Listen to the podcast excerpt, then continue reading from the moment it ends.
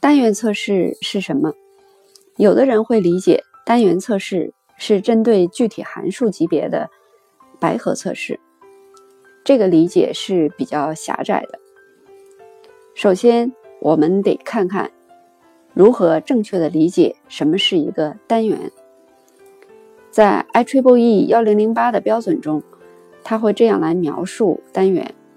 说这个任何一个单元，它可以发生在这个软件设计架构的任何一个 level，可能小到一个具体的函数，然后它也可能是一个 module，再往上它有可能是一个子系统，当然甚至最后整个的这个程序啊，the whole program。我们都可以把它当做是一个单元，针对它来进行单独的测试。所以也就是说，只要你划分出来一个被测对象，把它作为一个单元单独进行测试的时候，那么这个被测对象就可以称为是一个单元。这个理解，呃，和我。所提出的那个 MFQ 和 B B D C S 这样一个呃测试分析框架里面，这个 M 的概念理解是一致的。M 的意思就是我把它称为单功能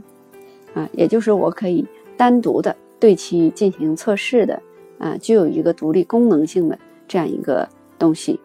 啊，也就是我们刚刚讲的这样一个单元的概念。好，如果我们是这样理解单元的，也就是说，单元它不仅仅局限于一个具体的函数级别的验证，那么很显然，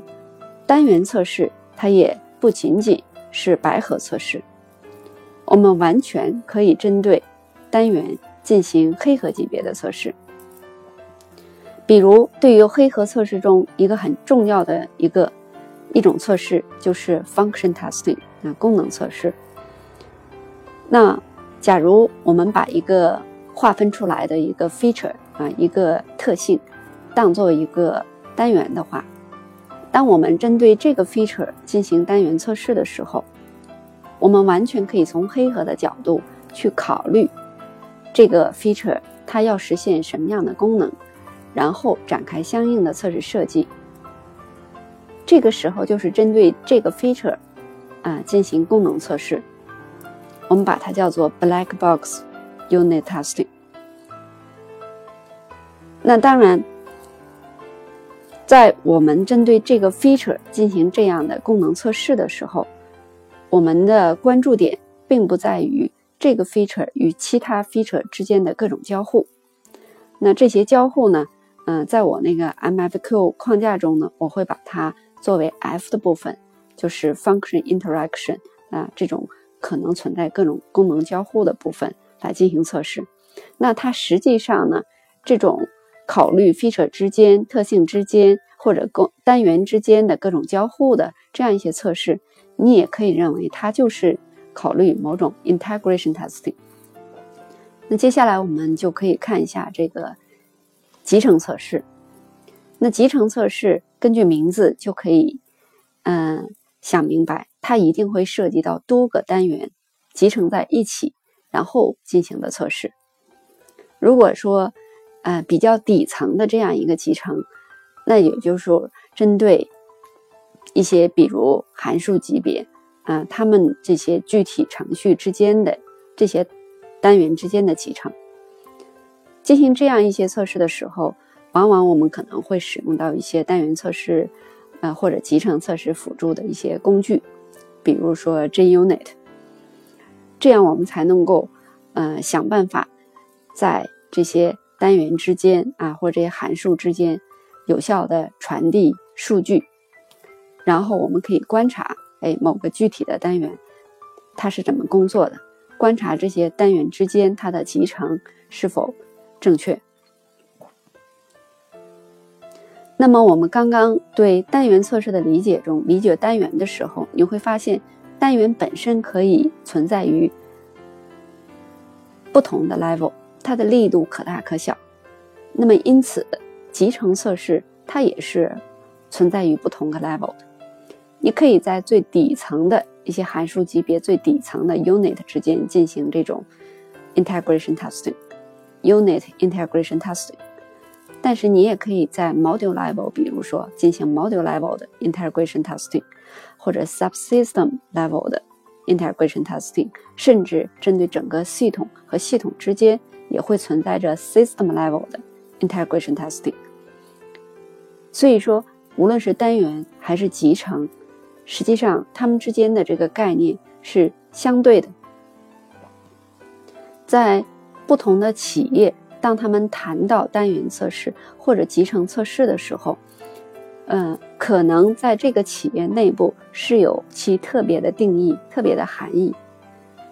所以，我们在一个企业内部明确的来定义出我们所说的单元测试是指哪一个力度、哪一个力度、哪一个 level，我们所说的集成测试又是指的什么样的一些测试？我们又分哪几个 level 的？集成测试，我想这是非常有必要的，这样统一大家在这个企业内部对于一些测试术语的一个认知。那么，当我们针对整个的系统啊，把整个系统运行起来进行测试的时候，你会发现，我们在整个系统的级别进行一些测试的时候，我们一定会跨越了多个。单元、多个 module 或者多个子系统，那么从这个角度来讲，其实我们把整个系统这种运行起来、跑起来的时候，它其实是也是一种集成测试的一种特例啊，因为我们也会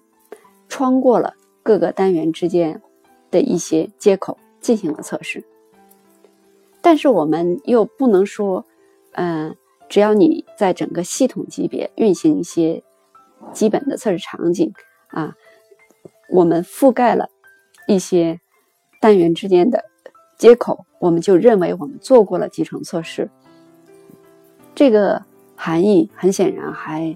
嗯和集成测试本身它所要关注的那个点还不大一样。那我们所说集成测试的时候啊，这个是我个人的理解，我会认为。你说做集成测试，一定要明确的指出你所测试的这个接口，它是谁和谁之间的接口？你针对的是，嗯，哪两个单元之间的接口进行的验证？但这个单元我们刚刚讲过，它可以是不同的 level、不同的力度。然后呢，你被集成的这两个单元，它们一定。是真实存在。我记得之前，嗯，有个人会跟我讲他们是怎么做集成测试的。他说我会验证 A 与 B 之间的接口，但是呢，嗯，A 是真实存在的，B 是它模拟的。那这个，呃，与其说你是在验证 A 与 B 之间的接口进行的集成测试，还不如说你是针对 A。这个单元进行的单元测试，因为 B 都不是真实的，对吗？我们要验证的就是 A 与 B 之间的这种接口。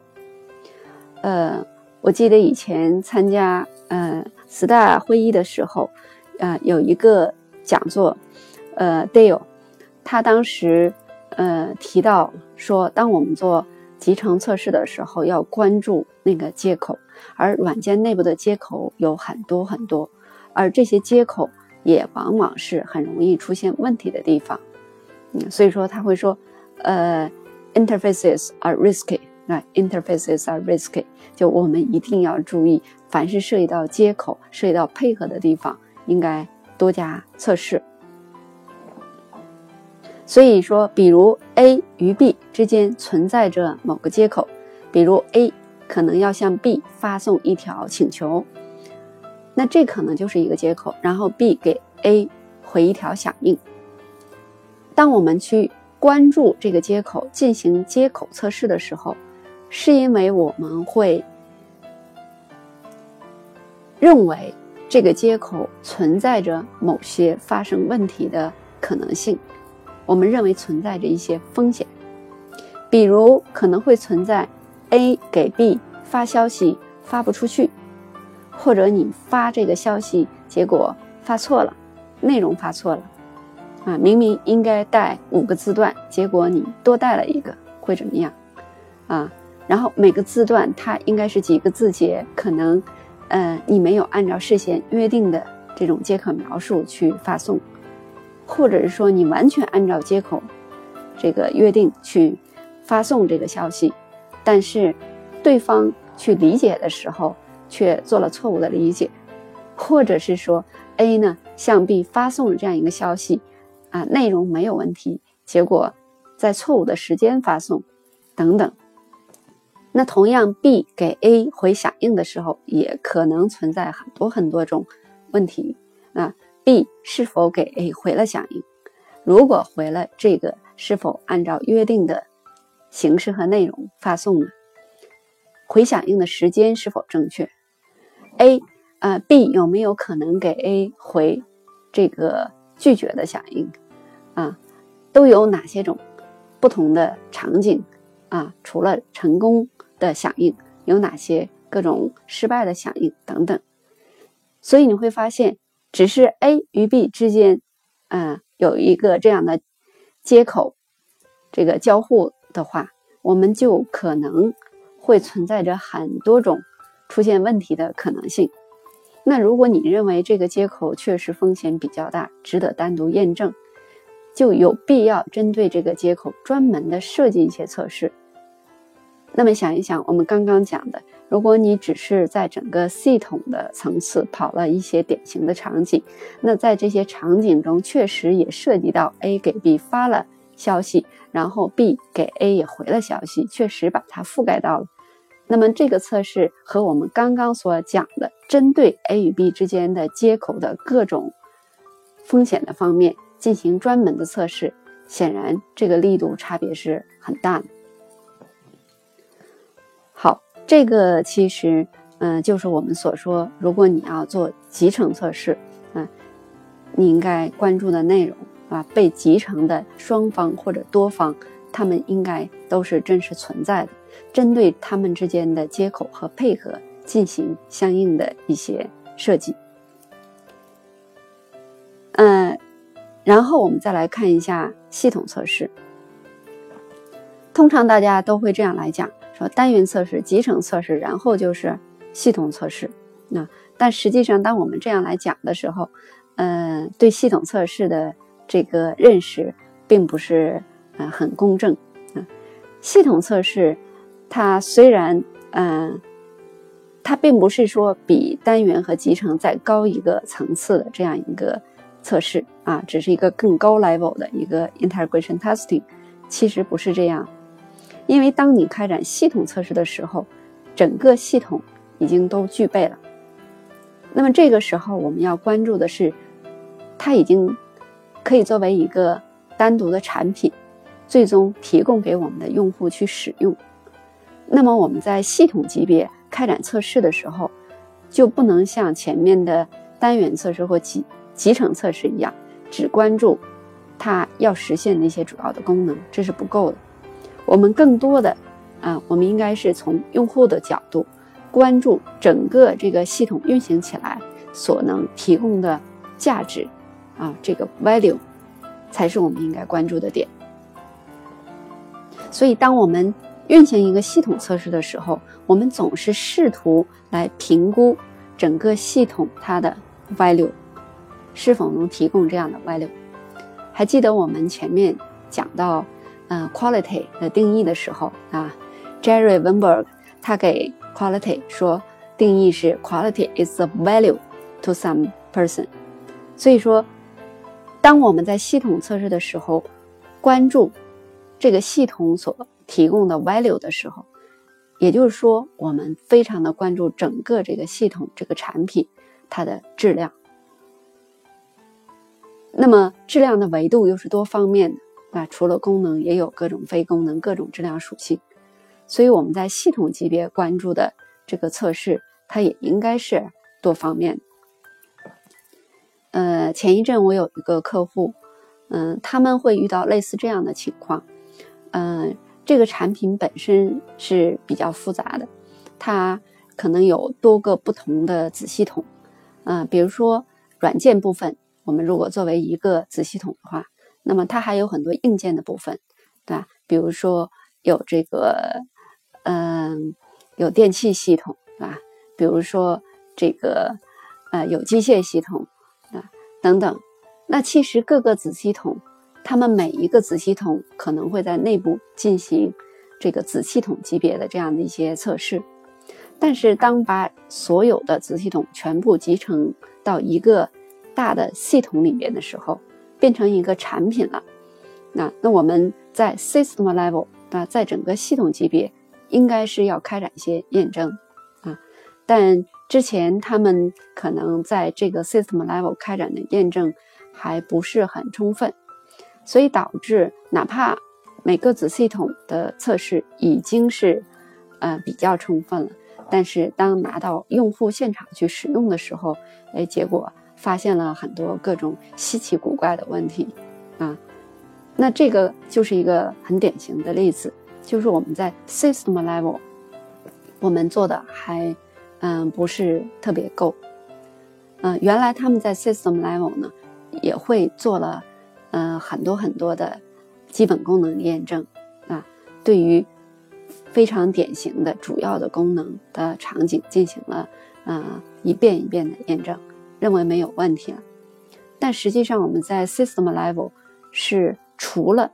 关注这个基本的功能验证外，你更多的应该关注整个这个系统给用户提供的那个价值。关注它的整体的质量，而在这方面，很显然，嗯，由于没有做到位，嗯，结果导致了很多缺陷在用户现场的爆发。那所以说，我们在 system level，你应该是，嗯，关注价值。换句话说，你应该更多的从用户的角度来开展你的测试，对吗？因为我们说 quality 是 the value to some person。啊，最终这个我们所关注的哪一部分 value 和这个 person 啊，使用我们软件的这个人是息息相关的。所以，对于整个 system level 的测试而言，你一定要多从用户的角度来考虑。比如，你会想一想，哎，用户可能会在哪些使用场景下来使用我们的产品？他可能会怎么样来使用我们的产品？啊，他有什么样的一些用户使用的习惯等等，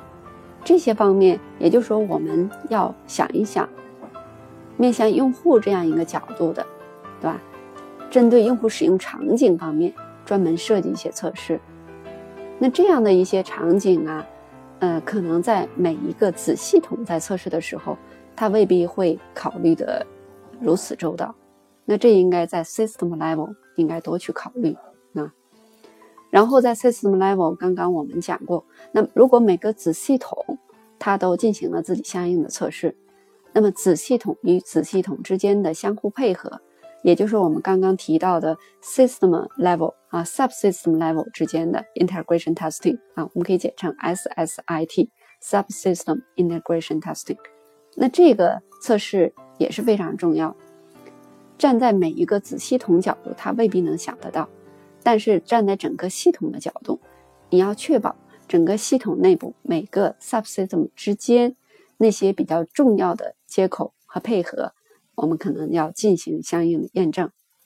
那这些都是 system level 啊。然后除了我们所关注的这些嗯功能性的这些嗯测试以外，在整个 system level，尤其要关注很多非功能性方面的一些测试。啊，因为我们所说给用户提供的这个价值啊，这个 value，那么就看用户他更在意哪方面的价值。功能方面，用户很显然一定会非常关注啊，因为这是他使用这个产品要达到的一些基本的目的。但是不同的产品，用户可能还会关注很多其他 level 的啊，其他方面的一些质量属性，比如安全性。啊，我们可能要进行相应的这个 security testing。那比如性能啊，我们要进行相应的一些 performance testing。啊，比如可用性对吧？usability testing 等等。那这样的一些测试，可能在整个 system level 开展也是比较合适。那当然，这个并不是说，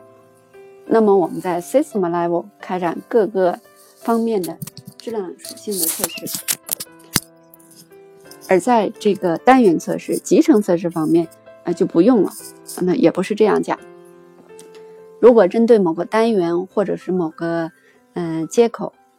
如果发现除了功能方面可能存在着其他的一些，比如说性能瓶颈，你当然也可以针对这个单元或者这个接口展开相应的这个性能测试，啊，所以，嗯，我们至少不要把这个单元测试、集成测试、系统测试等等这样的呢叫做一些测试 level，对吧？testing level 不同的这个测试层次这样的概念和。单元测试的功能测试性，这个啊和功能测试、性能测试、安全性测试、可用性测试等等，和这样的一些测试类型相混淆啊，它们并没有决然的一对一的对应关系。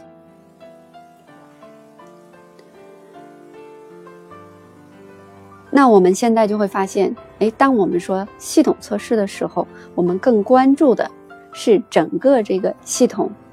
啊，整个这产品，它到底多么有价值？valuable 啊，我们要评估它的价值。那么我们更多的是从面向用户这个角度评估的。我个人更倾向于把它叫做 business oriented testing 啊，简称 BOT，business oriented testing，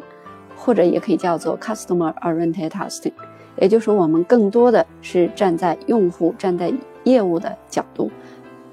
来针对整个系统进行的测试。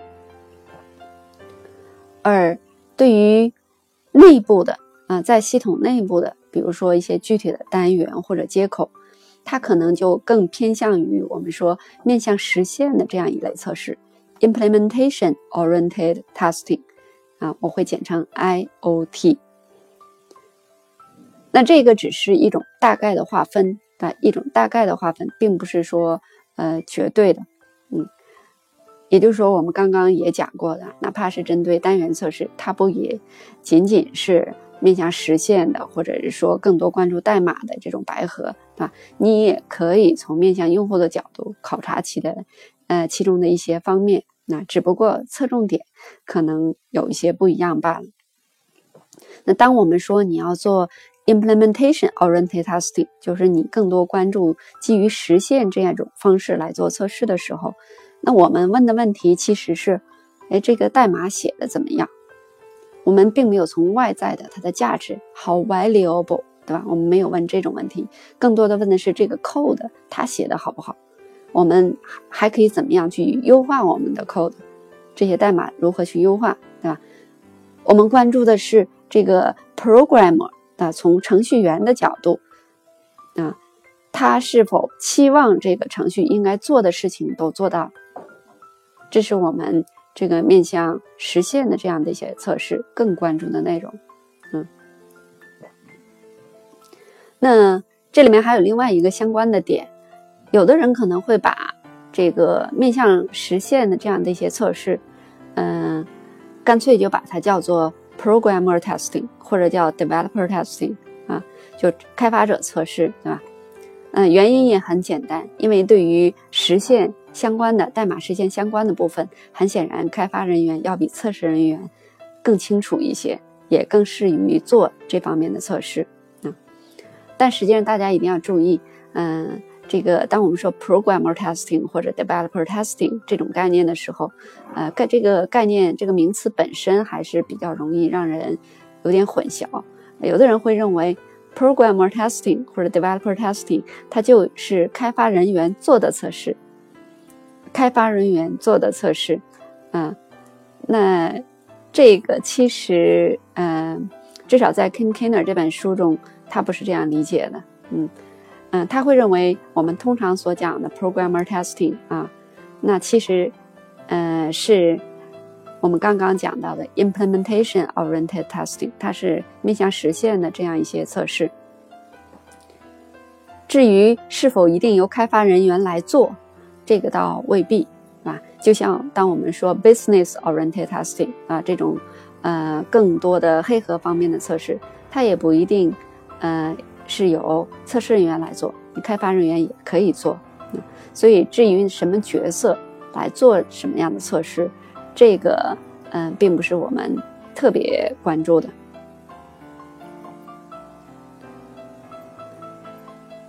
呃，然后在这个 Kim Kinner 这本书中，他还提到了呃一句话啊，我给大家说一下这句话。他说，功能测试，嗯，是系统层次的测试啊，就系统测试。他把整个这个程序，嗯，作为一整套功能来关注它的功能进行的测试。呃，这句话我想。它应该不是很准确，也就是说，呃，我们刚刚讲到功能测试，它实际上是黑盒层式的一个很重要的方面。但是呢，嗯，它不仅仅可以在系统测试，嗯，你针对个单元，它可能也有自己的一个功能，你也可以针对单元进行功能测试。所以这个，呃，这句话，我想可能说的并不是那么准确。然后，另外，Kim Kenner 他还提到了一件事情，呃，也是蛮有趣的。呃，他认为，或者说 Kim Kenner 他不是很喜欢我们通常所说的这个叫 non-functional testing 啊，非功能测试，也有的时候把它叫 para-functional testing，嗯，总之是指的功能测试以外的那些测试。他认为，当我们谈到 non-functional testing 这样词的时候，呃，感觉把功能以外的那么多的各种测试类型全部混淆在一起，用一个词简单的来概括，感觉有一点削弱那些测试的这个地位啊，削弱他们的价值的这个意味，所以他不是很喜欢这种提法。哼，这个也很有趣哈，我个人一直是这样使用的哈，只要大家认为。嗯，你自己很清楚，当我们提到非功能测试的时候，它其实包含很多很多的方面，我想就可以了，对吧？它包含各种各种的 e l i t e testing，对吧？各种可靠性啊、性能啊、安全性啊、可安装性啊等等各个方面的测试，啊，而每一个呢都是其实啊有其专项的一些技能需要去掌握，在不同的领域使用的方式呢又不是很一样，那这个我们就简单说一下。好，前面我们说了很多，呃，单元测试、集成测试、这个系统测试。那实际上，呃，针对任何一个呃软件来说，呃，一般情况下，我们这个软件可能都要最终交付给我们的用户去使用啊。往往这中间可能还会，呃，设计一份这个合同啊，软件的合同。那用户是否最终会？接受我们的软件呢？认为我们这个软件确实满足了他的需求啊，他可能要做一个 decision 啊，来嗯判断一下我们的所交付的软件是否符合他的期望。那一般用户可能会做一个 acceptance testing 啊，验收测试。所以有的时候 acceptance testing 也被称为 user acceptance testing。那这个概念，这个理解就是。嗯，我手头拿的这本 BBST 的这个 workbook，呃，workbook 整本书这样的一个理解，嗯，但实际上我们，呃，仅仅这样来理解 acceptance testing 可能有点窄。实际的工作中，我们很多时候，当我们说到验收测试的时候，它不一定，嗯，指的是真实的用户来对我们产品做验收，啊，才叫验收测试。它可能指的，呃，任何实际上任何两方啊，比如说，呃，开发人员把代码，呃，写完之后做了一些测试之后，然后 deliver 到测试的团队进行测试的时候，那实际上这里面也会存在着这样一个交接的过程。那测试团队有的时候他可能会判断，呃，这个代码的质量是否足够我开展。相应的一些测试，也就是他也要做一个 decision，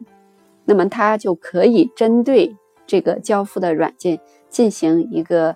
acceptance test，然后来判断我是否可以开始后续的测试。那这个我们也可以把它称为是一种 exception testing。嗯，所以说，呃，这个关于这个如何理解 exception testing，也不必那么啊狭窄的去理解。不过，对于 Kim Kiner，呃，他在这个书中也非常的明确的指出，他认为啊，呃，我们刚刚讲的那种情况，比如说，嗯，测试的团队对于这个呃软件的交付进行的这种验收啊。那么，以便来做一个我们整个开发者相关的一个，呃，做一个这个是否可以进行后续测试这样一个决定等等，嗯，这种测试，嗯，它并不是说从用户的角度来验收我们这个产品，所以，嗯，在至少在这本书中，当他谈到 acceptance testing 的时候，不是指的我们刚刚讲的这种情形啊。就是指的从用户角度验收，anyway，呃，这个我想也不是特别关键了啊。每个人有权利来保持自己对某些概念的一些认识啊，一些说法，我想都可以。最后可能还要稍微谈几句关于测试独立性的话题。嗯，我们刚刚谈到有不同的测试的 level。啊，从单元测试、集成测试、系统测试到验收测试，有不同的 level。那每一个 level 可能会有不同的角色执行啊，在一个组织中，也有可能完全是由同一种角色执行，也有可能我们其中某些 level 我们就省略了，都有可能啊。这是属于每个组织它的一个测试的上下文。那不管怎么样，这里面其实涉及到一个测试独立性的问题。那所谓的测试的独立性，是否它指的是否是专门的一个独立的专业的测试人员啊开展的这个测试？如果执行测试的人员他对代码、对内部实现很熟悉的话，那么很显然，他来做那些面向实现的测试 （implementation-oriented testing） 可能更合适一些啊。当然，他做测试的话，可能也有一些，呃，可能不是很有优势的地方，比如他的一些缺陷敏感度，他对各种异常场景的考虑，对于从用户角度的考虑，可能并不是那么完善啊。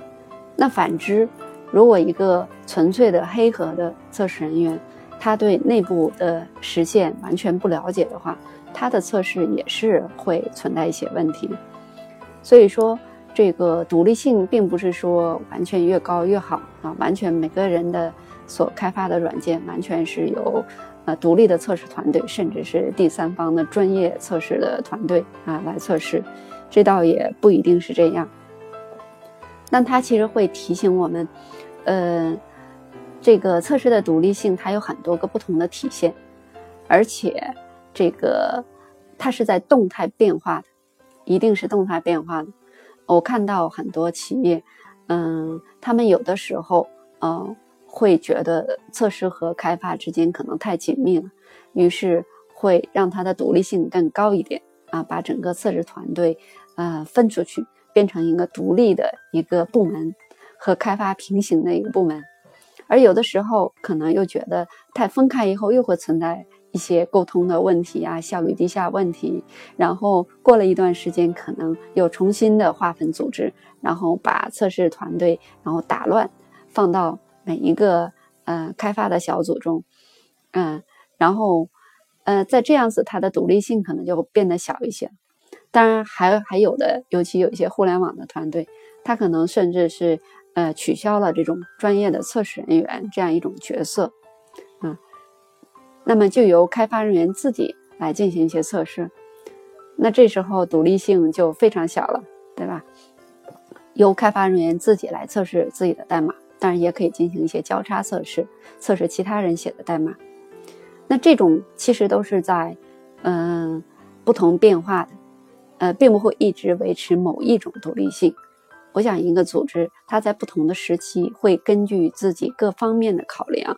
包含。对于成本、对于质量的一些考量，然后来决定它应该采取什么样的一个测试独立性。啊，大家也不必感到太多的恐慌哈。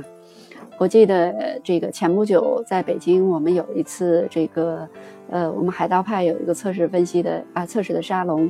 有一个人他就提出一个呃相关的问题，他会问，嗯，感觉他们公司的这个测试会越来越少，然后很多测试由开发来做，然后感觉测试这边可能也难以找到一些方向，那最主要的是觉得。不明白这种方式、这种划分究竟是合不合理啊？我们应不应该这样做啊？感觉有些困惑。那实际上，我们首先要认识到，这就是一个测试独立性的一个考量。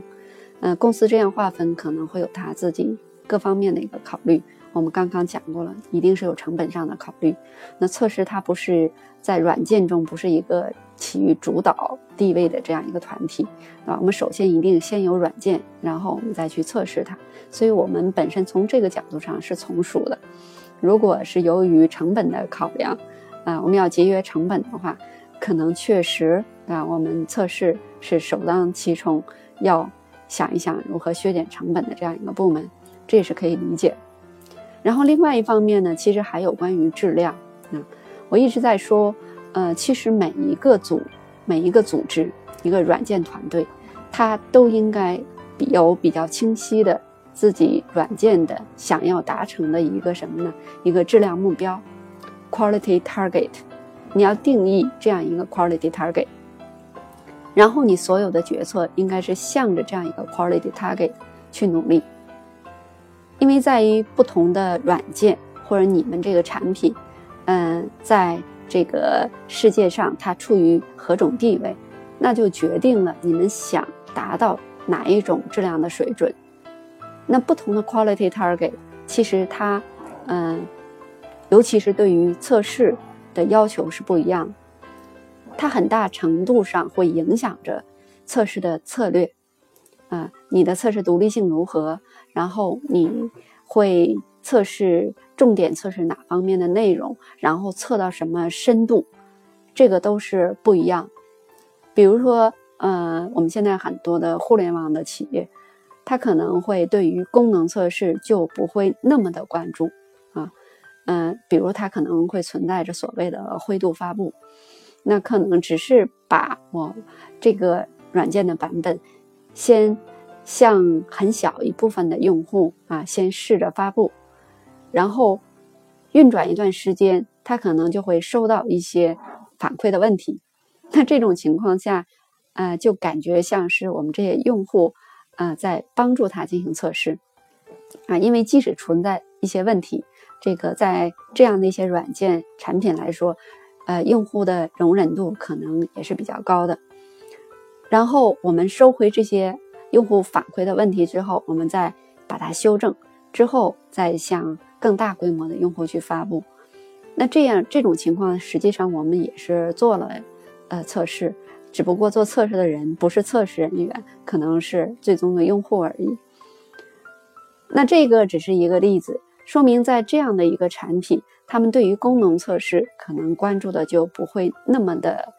比重那么大。但是，那比如说他对呃安全性测试，比如说对性能。啊，比如说对于呃用户可用性 （usability） 等等，那这方面也许他就会投入很多精力啊，很多人力去做，这都是有可能的。其实我们测试这个行当啊，呃，它有一个比较特殊的地方，就是说每一个人他天生就是一个 tester，每个人生来嗯就知道怎么样去测试。当然，这个测试的程度是不一样。比如一个婴儿，他刚出生的时候啊，你给他任何吃的东西，他都会先去舔一舔。那这个实际上就是一种测试，他要去尝一下，啊，看看它的滋味如何，是吧？因为我们每一个人，呃，如果你去购买一件衣服，你也要先要试穿一下，你要试一试。所以从这样一个角度来讲，其实每个人他都或多或少的会开展一些测试，那我们的开发人员 developer 啊，我们的 programmer 他们做测试，那就呃，他们能做一些测试，呃，那就太正常不过了。如果我们的企业认为我们开发人员所做的这样的一些测试就已经 OK 了，他们不需要经过特别专业的测试的积累和训练，啊，依照他们现有的能力开展的这样一些测试，啊，我们认为程度就 OK 了。那么这是你的一种 quality target，那你认为你满足了就 OK 了，对吗？但是在有些产品中，他们可能会把 quality target 提得更高一点。因为觉得，呃，那样的测试的程度还不够，我们可能无法忍受，呃，我们的用户哪怕在一些，呃，稍微复杂、稍微异常的场景中出现问题啊，如果给我们也提了这种抱怨，那我们不希望这样子，啊，尤其在某些行业啊，如果出现这样的问题，可能会面临很大的惩罚，比如巨额的罚款。那这样子，他可能就要综合的考量，我是否要引入专业的 tester，然后对功能或者是其他的某个质量属性进行更深度的这样的一些测试。那么，当我们讲测试进行到一定深度的时候，很显然，呃，我们每一个人都是 tester，这种很能做到的基本的这种尝一尝、尝试一下这种测试就已经不够了。所以说，呃，其实也没有必要啊，为了这个公司中呃我们测试的这种独立性的变化感到不安啊，大家只要明白就 OK 了啊。呃，好，到目前为止，我们通过几讲，基本上把这本书的第一章，嗯，给大家分享完了，里面有一些我们谈到了一些基本的概念。从下一讲开始，我们会讲第二章，讲关于测试策略，啊，讲我们应该怎样，呃，管理我们的这个测试，怎么样组织我们的测试这个方面。